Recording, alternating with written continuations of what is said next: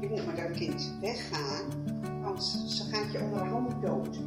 Overdag voelden we ons net bedelaars. Maar het was oorlog en er gebeurden zoveel abnormale dingen in die tent. Hoe heeft ze dat in vredesnaam zo kunnen doen? Ja. Lopend met twee hele kleine kinderen in de winter. Ze is daar niet zo heel veel over verteld. Er stond zoveel op het spel. Onze levens en de levens van degenen die ons hielpen. Mijn naam is Marjolein Meijering en in deze podcast vertel ik het verhaal van mijn oma. Welkom bij Van Rotterdam naar Coevorden.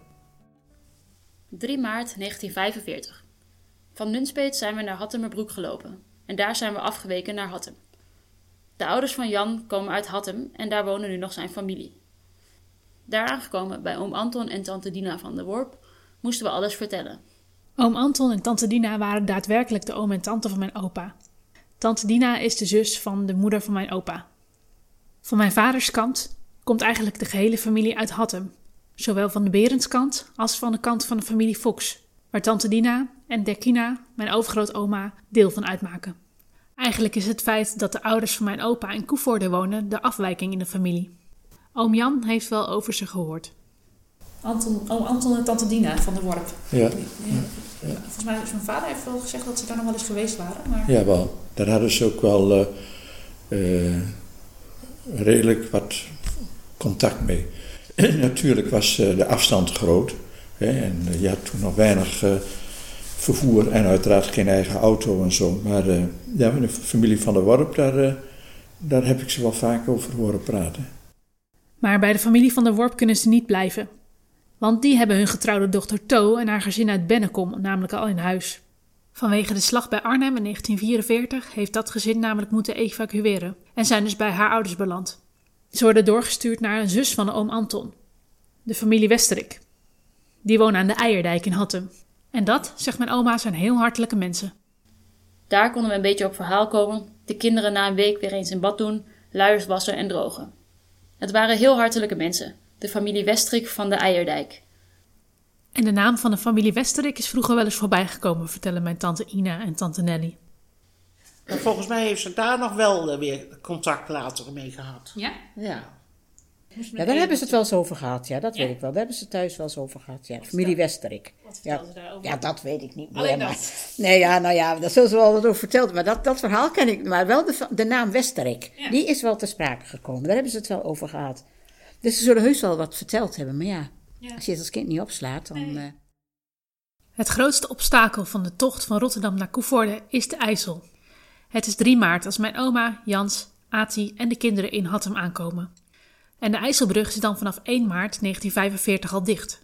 Daar mag niemand meer over tenzij je speciale toestemming hebt. Ik stel me zo voor dat ze dagenlang zich hebben afgevraagd hoe komen we over die IJssel. En een echt concreet plan om dit aan te pakken hebben ze eigenlijk niet. Ja, ze hoopten dus dat ze iemand tegenkwamen die wist hoe ze erover moesten komen. In Hattem is natuurlijk familie van mijn opa. En die willen natuurlijk graag helpen. Die IJssel is echt een belangrijk punt in de tocht. Dat zegt ook mijn oom Peter. Er werd vroeger wel veel over verteld, de opa en oma. Nou ja, dat verhaal, het bekende verhaal dat ze dus in Zwolle over de IJsselbrug moesten. En waar ze niet huis kwamen. Mm-hmm. En dat daar met check en spullen, sigaretten. Ze dachten dat ze dan wel doorkwamen, maar dat ging dus niet door. Dus dat is het bekende verhaal wat ik ook wel regelmatig gehoord heb. En ook bij de familie Kok werd er veel over de tocht over de IJssel gesproken. Want dan moesten ze natuurlijk ook de IJssel over. Ja, dat is nog een heel gedoe. En dat was een heel... dat heb ik mijn moeder ook horen vertellen. Wat zei ze dan? Nou ja, dat het heel moeilijk was, want je kon niet die brug over. Dat ging niet. Nee, die was afgesloten. Ja. Dus ze moesten met een roeiboot of iets dergelijks. Over die check en die roeiboot horen jullie later meer. 3 maart is vooral een dag om even bij te komen, de luiers uit te wassen en de kinderen in bad te doen. Eerder op die dag is er nog wel iets gebeurd. Ze komen op weg van Nunspeet naar Hattem een bekende tegen uit Kralingse Veer. En die geven ze een briefje mee, voor zowel de familie Kalkman als voor mijn opa. Later hoorden we hoe blij ze met ons briefje geweest waren, omdat we al zo ver gekomen waren. Maar het spannendste moest nog komen, want hoe komen we de IJssel over? Ik heb inmiddels antwoord gehad van Jos van Loon, de oudste zoon van Adrie Kalkman. Hij is erg verrast en vindt het een mooi initiatief. En hij mailt me: mijn moeder, die eigenlijk Adrie heette en ook wel Aak of Ati genoemd werd, is meegeweest op deze tocht. Deze tocht heeft diepe indruk op haar gemaakt en ook op mij. Vooral de wilskracht om dit te doen. Dat is voor mij een voorbeeld geweest van doorzettingsvermogen in zeer moeilijke tijden. Ik zal proberen te herinneren wat ze mij verteld heeft, dan kan ik je dit vertellen. Een paar dagen daarna belt hij me op en we spreken af dat ik naar hem toe zal komen voor een interview. Nog weer wat dagen later krijg ik ook een mailtje van zijn zusje, Ine. Zij schrijft: ik weet nog wel dat mijn moeder vroeger wel vertelde over een barre tocht in de hongerwinter met kleine kinderen in kinderwagens. Ik was zelf nog te jong om mij dat echt te realiseren wat dat heeft betekend, maar het heeft op haar veel indruk gemaakt, anders had ze het ons niet verteld. Ze sturen me foto's van hun moeder en Jos stuurt me zelfs een opstel dat hij heeft gemaakt toen hij een jaar of 10 was. Ik heb al eerder een foto van Jans Kalkman ontvangen en Jos stuurt me ook een foto van zijn moeder Ati, het zusje van Jans. Ze hebben allebei donker haar en donkere ogen in hetzelfde vriendelijke gezicht. Ik vind het wel leuk dat ik nu ook gezichten heb bij de namen die ik al zoveel jaren ken. Toen ik overigens met Piet en Karin Kok in Rotterdam rondliep, constateerden we dat mijn opa en oma helemaal niet bij de familie Overvoorde, waar we het al eerder over gehad hebben, in huis hadden kunnen wonen. Want daar ben je natuurlijk opgegroeid. Ja. Ja, dat dacht ik al. Ja, ik ben er geboren. Ja. Ik vind het best heel komisch dat ik nou ineens een heel andere kant van het verhaal hoor. Ook dingen die echt niet kloppen, die al mijn ooms-tantes dus zeggen. Want die zeiden allemaal, ja, maar ze woonden boven of onder die Jan en Ali Overvoorde. Dat is niet waar. Nee, dat...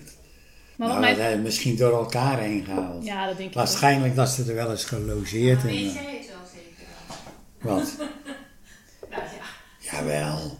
Ja, dat kan bijna niet als ze zo'n klein huisje hebben. Nee, natuurlijk niet. Dat kan helemaal niet. Bij Overvoorde hadden ze 9 kinderen. Ja, 9 kinderen. Nou, en. Ja, en ook, want wat mijn oom Bram dus zei, wat zijn moeder wel eens, mijn oma wel eens vertelde, is dat tante Meta ook nog wel aan de borst heeft gelegen bij Ali Overvoorde.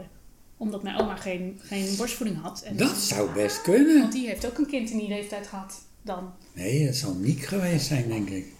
Niek? Ja, die is dan in de oorlog geboren ook. Ja, maar Niek, die is ook al overleden. Maar die heeft het wel overleefd als baby in de hongerwinter. Ja. En ik zie Ali Overvoorde, zoals ik ze gekend heb, en best voor in staat. Dat verhaal van de borstvoeding klopt dus wel. Maar mijn opa en oma hebben dus bij andere mensen in huis gewoond. De huizen staan er nog. Ik heb ze gezien en hoewel het hele mooie huizen zijn, zijn ze niet bepaald groot te noemen. Dat had inderdaad nooit gepast. En daarbij komt nog dat de familie Overvoorde aan de Buffelstraat woonde en niet aan de Antilopenstraat waar mijn opa en oma woonden. Dat staat althans op het geboortekaartje van tante Meta uit 1944, dus daar ga ik dan maar vanuit. Morgen, op 4 maart 1945, gaan ze dan een poging doen om over de IJssel te komen. En hoe dat ging, hoor je in de volgende aflevering van Rotterdam naar Coevorden.